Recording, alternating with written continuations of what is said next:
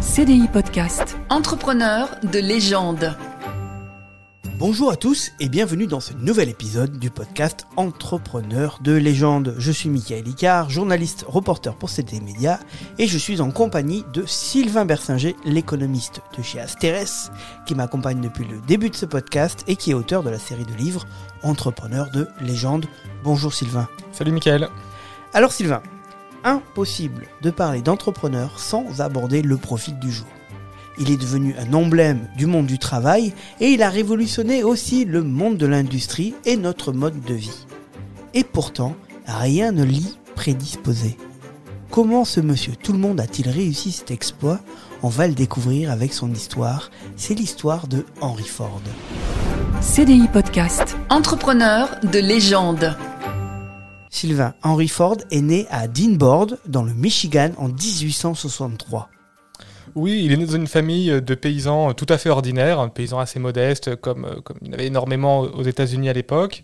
Euh, donc il a une, une enfance rurale, euh, il fréquente l'école, mais bon, sans être un élève brillant, c'est pas, pas du tout un intellectuel. Et il n'aime pas lire déjà. Voilà, il n'aime pas l'école d'une manière générale, c'est vraiment un praticien, ça n'a jamais été un intellectuel. Donc il quitte l'école assez vite, euh, autour de, autour de 15 ans. Il travaille un petit peu à la ferme sur, sur son temps libre, comme comme c'était le cas très, très, fréquemment. Et, mais il a une passion pour l'industrie, d'une manière générale, le bricolage, la mécanique, la mécanique voilà, au sens large. Et donc, euh, très vite, euh, quand il est encore adolescent, il quitte la ferme pour aller euh, travailler à, à, Détroit comme ouvrier. Donc, il fait... Détroit qui est la grande ville à voilà, côté. c'est un peu la, la, la métropole de, de, la région. Ça va être connu après Détroit. Alors, ça va être connu, entre autres, grâce à Henry Ford, justement. Mais, mais pour l'instant, il est, il est simple ouvrier, un, peu, un, un petit peu à droite à gauche. Et puis bon, il est, il est très travailleur, il, il s'intéresse à ce qu'il fait, donc il, il, parvient à grimper un petit peu les échelons euh, jusqu'à devenir ingénieur. Donc euh, il n'a pas de formation d'ingénieur, hein, il n'a pas de bagage universitaire, mais euh, disons qu'il se forme sur le, sur le tas et il devient. Il doit vraiment être agile de, de ses doigts. Il oui, être, très travailleur et puis très passionné par ce qu'il fait. Hein, c'est vraiment sa passion, la, la, la mécanique et l'ingénierie. Donc, euh, donc il, gra il, gravit les échelons, notamment à la Edison Illuminating Company, donc une des, une des filiales de, du, du, trust de, fondé par Thomas Edison et il devient ingénieur, donc un poste assez, assez important au, au vu de, de, son parcours. Mais là, on n'est on est pas trop dans ce qu'il va faire plus tard. Non, parce que en parallèle, sur son temps libre, la, la passion qui, pour laquelle il s'est prise, c'est l'automobile. L'automobile, donc c'était les premiers temps de l'automobile, là, un peu partout. C'était les premiers temps de l'automobile, donc la, voiture avait déjà été inventée en Allemagne hein, par Benz et, Daimler, donc, euh, qui, qui, auront fondé plus tard euh, aujourd'hui le groupe Mercedes, quoi, la marque Mercedes, le groupe Daimler, mais la marque Mercedes. Donc la, voiture en tant que telle, telle qu'on la connaît, euh, a déjà été inventée. C'est pas Henry Ford qui va l'inventer, mais effectivement, c'est vraiment la technologie du moment. Et, il va, il, il s'y passionne. Et sur son temps libre, le soir, le week-end, il commence à bricoler sa première voiture. Donc, qui n'est au début que deux vélos euh, attachés entre eux avec un moteur. Donc, c'est un premier modèle, on va dire, très rudimentaire. Ça, c'est son premier prototype en 1896. Voilà, donc on est fin 19e. Il fait sa, sa, première voiture qui est, vraiment, qui est vraiment bricolée dans son, dans son garage. Il n'invente pas, mais il fait un peu à sa sauce. Voilà, il, il n'invente pas euh, le, la, la, voiture à, à peu près 10 ans. Hein, donc, il, il, fait sa première voiture à peu près 10 ans après les, les premiers Allemands. Mais il est dans, on va dire, dans la, dans la première vague des, de, de ceux qui, qui, qui bricolent sur, sur l'automobile. Et, et, ça donc, le passionne beaucoup. Ça le passionne beaucoup. Il se dit c'est vraiment là-dedans qu'il faut qu'il faut qu'il aille. Donc il démissionne euh, trois ans plus tard, en 1899, il démissionne de son poste d'ingénieur pour lancer sa première entreprise d'automobile, donc avec euh, un certain ah. William H. Murphy. Ah, il, il, a fondé Ford alors alors c'est pas vraiment Ford en fait. Ah. Euh, on, on, va voir qui bon. Les, je vais vite. Hein, ouais, tu, tu, vas un peu vite. Moi, je suis pressé. Les débuts ont été un petit peu un petit peu difficiles. Donc ils font une, une, une première société avec un associé, mais qui va, qui va pas, euh, quoi, ça, ça, le courant va pas passer entre eux. Euh, donc deux ans plus tard, il, il va, il, va quitter l'entreprise, une entreprise qui continuera et qui deviendra en fait Cadillac. Le, ah oui, donc du coup, avant de fonder Ford, il a quand même fondé ce qui allait devenir voilà, Cadillac. Il a, il a cofondé euh, ce qui allait devenir Cadillac, en effet. Euh, donc ce, cette première expérience, on va dire qu'il y a quand même un petit peu un échec, en tout cas pour lui personnellement. Euh, il est toujours passionné par l'automobile, donc il, il s'arrête pas là. Mais il a un peu de problème avec les relations avec ses actionnaires. Enfin, ça, ça va oui, pas. Oui, c'est un caractère assez euh, assez dur, Henry Ford. Il est, il est, pas très flexible. Disons, quand il a une idée, euh, quand il veut faire quelque chose, il est pas trop du genre à mettre de l'eau dans son vin pour écouter le, le, point de vue des autres. Donc, euh, ses relations avec ses, ses, ses, associés et plus tard avec ses salariés sont souvent assez assez tendues. Néanmoins, il arrive à trouver de nouveaux associés. Voilà, donc il, il est toujours passionné d'automobile. Il, y a- il y a beaucoup d'entreprises qui se créent. hein. Il faut voir que euh, en, en 1899, il y a 57 entreprises automobiles qui ont été fondées aux États-Unis. Ah ouais. c'est- vraiment l'industrie du moment. Alors la plupart, bien sûr, euh, ont fait faillite, ont, ont été rachetés. Donc il se relance hein, euh, dès 1902 avec divers associés, dont les frères Dodge, euh, qui, Ah. voilà, qui, leur nom à la marque euh, sûr. Dodge, qui existe encore aujourd'hui. Et ils fondent donc la Ford et Malcolmson Company, donc du nom d'un d'un autre associé. Et euh, Ah oui, donc là, il y, a- il y a le nom de Ford voilà, il y a le nom commence de à Ford arriver. qui commence à arriver. Donc petit à petit, on, on- on s'en rapproche. Mais c'est pas le grand succès au début. C'est pas le grand succès, notamment parce qu'il y a à nouveau des brouilles entre associés, Ah, comme, ben euh, voilà. voilà, co- comme, comme souvent. Euh, donc il y a divers associés qui partent, d'autres qui rentrent. Et enfin, en, en 1903, donc ça, ça se fait quand même assez rapidement, on est un an plus tard, euh, l'entreprise est rebaptisée Ford Motor Company. Donc là, on, voilà, on- on a- c'est vraiment le- la date de création, on peut dire, de Ford en tant que tel. Euh, même si Ford, en fait, ne possède que 25% des parts et n'est que vice-président. hein. donc euh, il partage quand même le pouvoir avec, euh, avec d'autres associés mais il a, voilà, il a, il a ass- assis son, son nom et son empreinte sur l'entreprise. Et là, à l'époque, ils font un peu des voitures comme tout le monde. Alors, ils font des voitures comme tout le monde, c'est-à-dire haut de gamme, Mhm. euh, puisque au début de l'automobile, les, les premières voitures sont très chères, en tout Et cas rapportées au pouvoir d'achat de l'époque, et seuls les, très riches peuvent, peuvent s'acheter des voitures. Donc, c'est les débuts de l'automobile, c'est un, marché de, riches. C'est euh, c'est un peu la passion des riches de l'époque qui, euh, qui bricolent leurs voitures, qui euh, font des courses, hein, parce que les, courses automobiles étaient très populaires. D'ailleurs, Ford en a fait aussi avec ses voitures pour, pour, pour notamment pour le- les promouvoir, hein, les, faire connaître. Donc c'est un produit de luxe destiné à une minorité de clients très aisés. Et au début, Ford est sur cette gamme-là. Et ça ne va pas beaucoup marcher, même s'il est Alors- assez talentueux dans les courses automobiles. Oui, alors il, il a des bons, des bons modèles de voitures, c'est un bon pilote, donc il gagne quelques courses, il se fait un petit peu connaître dans le, dans, dans le milieu. Euh, donc le- l'entreprise fait les premiers modèles, mais on a dit euh, haut de gamme, donc sur- réservé à un marché de niche. Donc ça marche, euh, bon, l'entreprise euh, se maintient, mais enfin c'est pas encore le, le- le très grand succès. Et évidemment, l'idée de génie de Ford, ça a été de dire bah, je vais faire une voiture simple, fiable, standard et pas chère, en tout cas pas chère, euh, abordable pour, disons, grosso modo, la classe moyenne. Contre l'avis de tout le monde. Voilà, contre l'avis de tout le monde, notamment de ses associés, hein, qui n'étaient pas d'accord. Euh, mais il va réussir à imposer son, son idée, à, à les, à les faire céder. Et donc en, en 1908, hein, il, lance la célèbre Ford T, donc une voiture euh, standard, euh, robuste, euh, sans chichi, sans fioriture, mais euh, abordable pour la classe moyenne. Et là, si on fait le calcul, en 1908, il a quand même 45 ans. Oui, en fait, euh, c'est vrai qu'on a, on a souvent le- l'image de l'entrepreneur qui est dans sa chambre d'étudiant à 20 ans, et qui, qui fait son logiciel, Mark Zuckerberg et autres. Ford, c'est un entrepreneur un petit peu sur le tard, en fait. hein, et il- donc, il a commencé à entreprendre, il avait environ pas loin de 40 ans.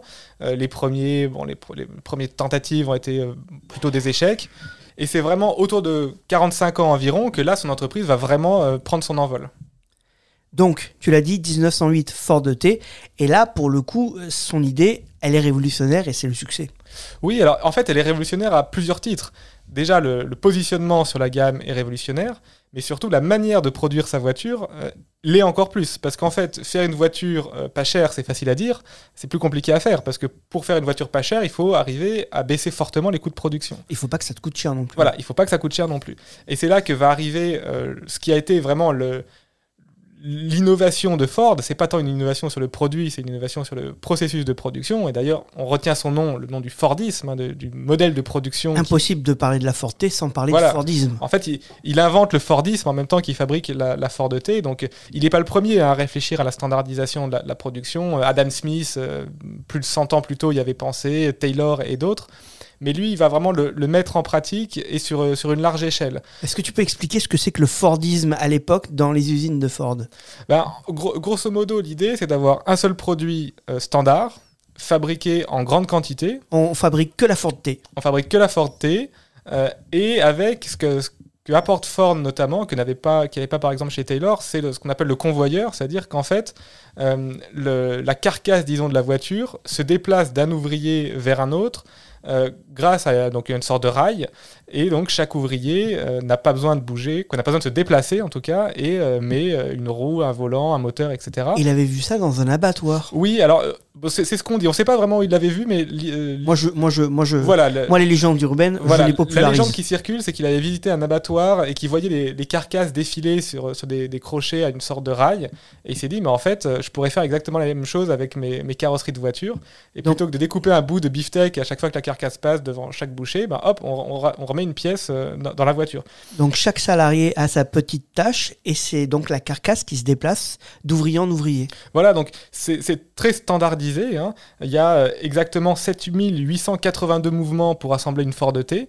Euh, et donc, en faisant une production standardisée et en très grande quantité, eh bien, il parv- il parvient à faire de ce qu'on appelle euh, un peu euh, dans le jargon des, économies d'échelle, c'est-à-dire à baisser fortement le coût unitaire de, production, et donc à pouvoir euh, se permettre de casser le prix de vente et donc de, massifier les ventes, puisque la- on va dire la classe moyenne ou le plus grand nombre peut acheter une voiture désormais.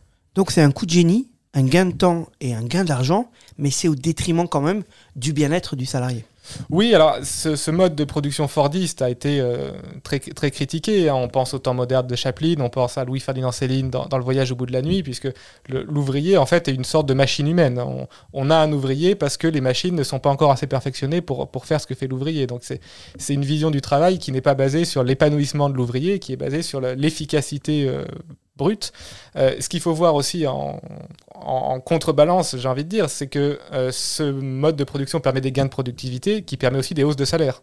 Et c'est Oui. le fameux euh, 5 dollar day, la, la journée payée euh, 5 dollars chez Ford, ce qui était beaucoup plus que euh, chez, chez tous les autres concurrents ou, ou dans, dans, les, dans les travaux agricoles ou autres. Mais il avait fait ça pour lutter aussi contre le turnover Voilà. parce que le salarié était fatigué. Le salarié était fa- fatigué, euh, les conditions de travail étaient franchement pas très rigolotes chez, chez Ford. Et vu qu'il y avait beaucoup de salariés qui démissionnaient, il s'est dit bah, je vais augmenter euh, les salaires, comme ça je, je retiens, mes, je retiens mes salariés et j'évite ce, ce mouvement perpétuel des, des salariés qui finalement qui finit par coûter cher à l'entreprise. Mais il ne pouvait se permettre le- de payer 5 dollars par jour que parce que, aussi parce qu'il faisait des gains de productivité. Donc les deux vont un peu le, vont- vont l'un avec l'autre en fait. Donc, coup sur coup, il a eu des petites idées de génie. On peut dire qu'à l'époque, Ford, il est un peu à son apogée là. Oui, euh, entre 1800 1908, donc le lancement de la Ford T, et les années 30, c'est vraiment l'apogée de Ford. Donc, euh, il devient un des hommes les plus riches du monde et même un des hommes les plus, riches de tous les temps. Il devient extrêmement, extrêmement connu. Euh, il, change tout simplement la, manière de vivre. C'est-à-dire que, au-delà de la manière de produire, le fait que la voiture se popularise, ça change le déplacement, ça change l'habitat. hein, cette image qu'on a de, l'Amérique basée sur la, la voiture individuelle, c'est en grande partie à Ford qu'on le doit, parce qu'il n'y avait pas eu des voitures euh, fiables et pas chères, ça aurait jamais, ça aurait jamais été possible. Bah, surtout qu'à l'époque, quasiment 50% des voitures, c'était une Ford T, quoi. Oui, alors euh, au- autour de 1920, il avait une part de marché absolument écrasante, et, et en fait, ça va changer euh, assez rapidement dans les années 30. euh, parce que le problème de Ford, c'est qu'il va pas réussir à se recycler. Il va rester un peu sur ses vieilles recettes. Il va se dire, bah, la Ford T standardisée, pas chère, ça marche. Et ce qu'il va pas réussir à comprendre, c'est qu'en fait, les, les clients, bah, quand ils ont une Ford T un peu standard, ils ont envie d'un modèle un petit peu différenciant, de pas avoir le même que le voisin, un petit peu plus haut de gamme, avec une option, avec euh, Et la voile rouge. euh, voilà, une petite particularité. Euh, et lui va rester pendant longtemps enfermé un peu dans le modèle qui avait fait son succès. Ce qui fait que dans les années 30, euh, Ford va se faire dépasser par un autre, une autre entreprise de Détroit, General Motors. Et alors ça restera une très grande entreprise, mais, euh, mais ce sera plus le, le numéro un de l'automobile. il va avoir du mal à se renouveler. Et euh, les années 30, en plus, euh, elles sont pas vraiment glorieuses pour lui et pour ses idées. Oui, alors évidemment, Ford, on se souvient de l'entrepreneur euh, génial qui a révolutionné euh, beaucoup de choses dans l'automobile, dans la manière de produire, etc. Mais effectivement, euh, Ford, c'était un, quelqu'un qui avait des idéologies très, très conservatrices, euh, très puritaines, et il faut le dire, très pro-nazi. Euh, il affiche clairement son soutien euh, à Hitler, euh, il est ouvertement antisémite, il, rachète un journal de, de Détroit où il fait des tribunes qui, sont sans ambiguïté favorables à, l'Allemagne nazie. Il sera même décoré de, de l'Al- de l'Allemagne nazie. Enfin, il a. Il est à 100% euh, favorable à l'idéologie nazie, et c'est vrai que c'est- une, une empreinte qui reste comme une, comme une cicatrice sur le- sur l'image que, que nous laisse Henry Ford. Pourtant, à l'époque, il, euh, ces, ces usines, elles ont participé à l'effort de guerre. Oui, alors pe- pendant la guerre, hein, euh, Détroit était euh, ce que, ce que Roosevelt appelait l'arsenal des démocraties, puisque Ford a fabriqué euh, les usines Ford. Ford était en- encore vivant pendant la Seconde Il Guerre aimait pas mondiale. Roosevelt. euh, Alors, il n'aime pas Roosevelt, oui. C'était le, deux, deux, o- deux opposés sur le, sur le champ politique, mais, euh, mais Roosevelt a bien reconnu que, que les usines de Détroit, de Ford, mais pas que, de General Motors et autres, ont, ont énormément contribué à l'effort de guerre. hein. Ford a fait des chars, des, des, des véhicules, des avions, enfin des canons, tout, tout ce que vous voulez pour le- pour l'effort de guerre américain. Donc c'était aussi, c'était aussi un patriote. Mais, euh, mais voilà, idéologiquement, euh, il, il a, même pendant la guerre, il est, il resté, euh, il est resté très proche de l'idéologie nazie et il, il était profondément antisémite. Et ces usines en Allemagne, elles continuent aussi à produire, mais pour les Allemands. Oui, alors ces usines, dans leur- ces usines ont continué à produire euh, où elles étaient localisées chacune. Donc les usines allemandes continuaient à produire euh, en Allemagne et les usines américaines pour, le- pour l'effort de guerre américain. Il était un peu chez tout le monde, quoi. Oui, il- il- tant qu'il y avait du business à faire, euh, ils le prenaient. Donc, les années euh, 30, euh, c'est pas top top pour Ford, du mal à se renouveler, des idées euh, pas très cool. Euh, et après, il y a le déclin aussi, les années 40, et puis le décès. Oui, alors il décède en 1947. Euh, alors, bien sûr, son entreprise a, perduré après lui, on la connaît encore aujourd'hui. Mais c'est vrai que, euh, au- au-delà de, ses prises de position euh, politiques, il y a vraiment une difficulté euh, à se renouveler, une relation avec les syndicats très, très, très compliquée, très tendue. Il détestait farouchement les syndicats. Euh, on, a, on a souvent l'image de Ford comme étant une entreprise qui paye très bien. Alors c'était vrai à une époque, avec l'introduction du, du salaire à 5 Au début, Voilà, au début, au début. Mais après, les salaires chez Ford n'ont pas suivi euh, le- le- les salaires chez la, chez la concurrence. Et euh, en fait, dans les années 30 et 40, Ford payait mal.